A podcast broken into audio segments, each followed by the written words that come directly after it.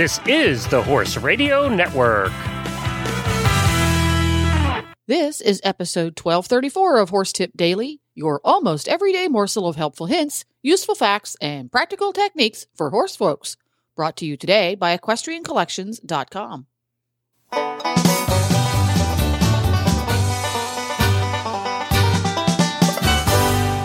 Greetings, horse people. Coach Jen here, and thanks for tuning in to Horse Tip Daily. Today's tip is an excerpt from the Ece Equestrian monthly jumping episode on Horses in the Morning. This time, Amanda Flint joins show co-host Emily Thompson with a great ground pole exercise for improving rideability, straightness, and the rider's ability to make quick, smart decisions. And we'll get right to our tip after this from EquestrianCollections.com. When you need to resupply, replace, update, or invest in the stuff that makes your horse life possible, stop by EquestrianCollections.com first. Browse through some 7,000 boot choices from great brands like Ariat, Boggs, Mountain Horse, Ovation, Smoky Mountain, and more. Outfit yourself in the latest and the greatest. And don't forget your horse. EquestrianCollections.com offers some 400 blankets, sheets, and coolers from Bucas, Amigo, and Rambo by Horseware, Hug, Kensington, Triple Crown, Custom, and WeatherBeeta, just to name a few. Your horse will be warm and dry and stylish this winter. Not sure what type of saddle pad you want? Well, go to Equestrian Collections because they have over 600 different choices.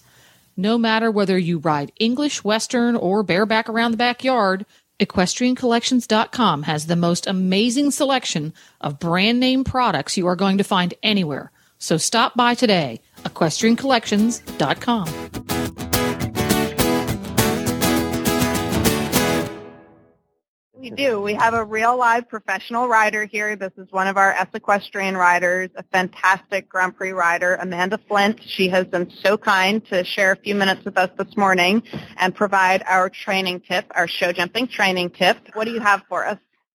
One of my new exercises I kind of came up with, and I feel like really helps the canter a lot, is I do a lot with ground poles, and as you said, I do a lot of young horses. I like to set up 5 poles in a row.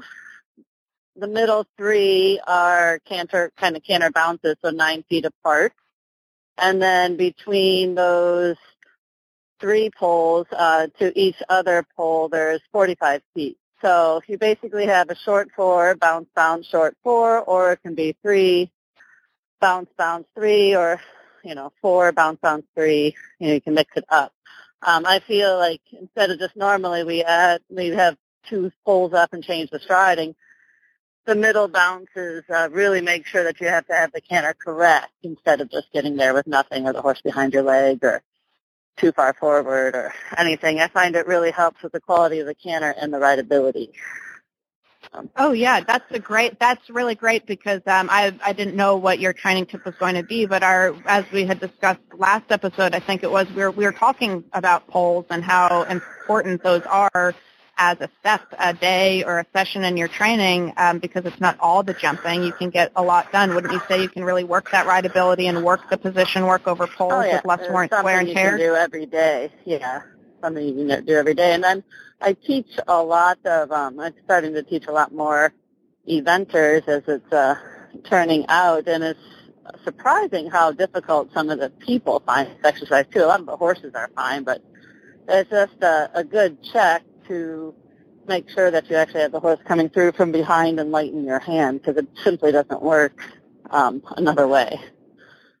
So. Interesting. Yeah, because do you find like your riders, maybe not the horses necessarily, but the riders sort of evaluate the pole and go through the same behaviors? Correct. And a lot of riders just go and they take whatever first distance they see, where this exercise really makes you decide what you want and create what you want before you get there. I start with just having them go on a little bit of a diagonal just to do the bounce poles and then add one of the lines at a time. But it really is something that I figured out that improves everyone and gets the horses actually going straight because you have 5 in a row, which is not something they normally practice over. Like I said, they normally just practice over 2 poles.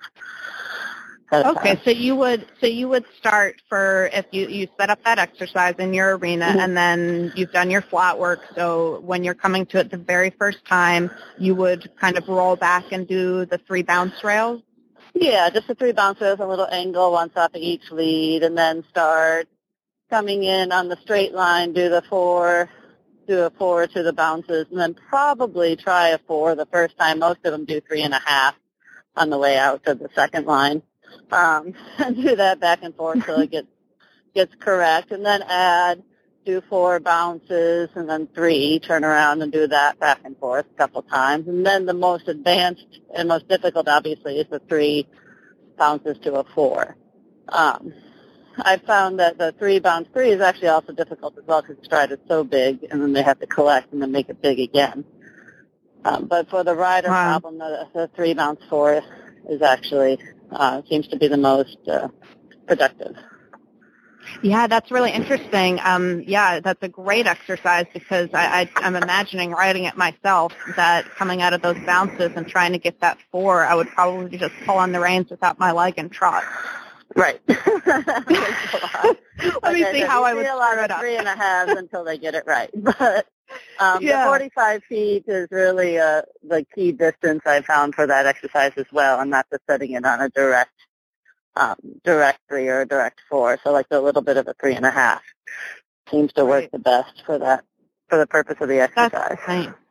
That's a really good one. So now would you would classify that, obviously that's a pole work exercise, it's a flat work exercise. Would you do that beginning of the week, or would you do that even at the horse show? I had to set up all the time, and I find like, okay, for instance, the last week we were at Calgary 3 weeks. It was a great thing to do on Tuesdays when, you know, you don't really want to jump your horse because you just showed all weekend, but it still gets them... thinking they're fresh from having Monday off, it still gets them thinking about the jumping with the flat work in it combined. Nice. And like I said, when I have people ship in for lessons, we kind of start with that just to see where they're at and how their eye works and their lesson or their rideability with their horses.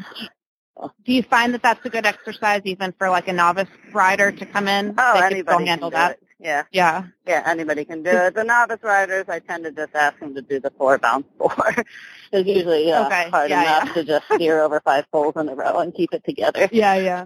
But anybody can do it, and even they can do it at the trot too.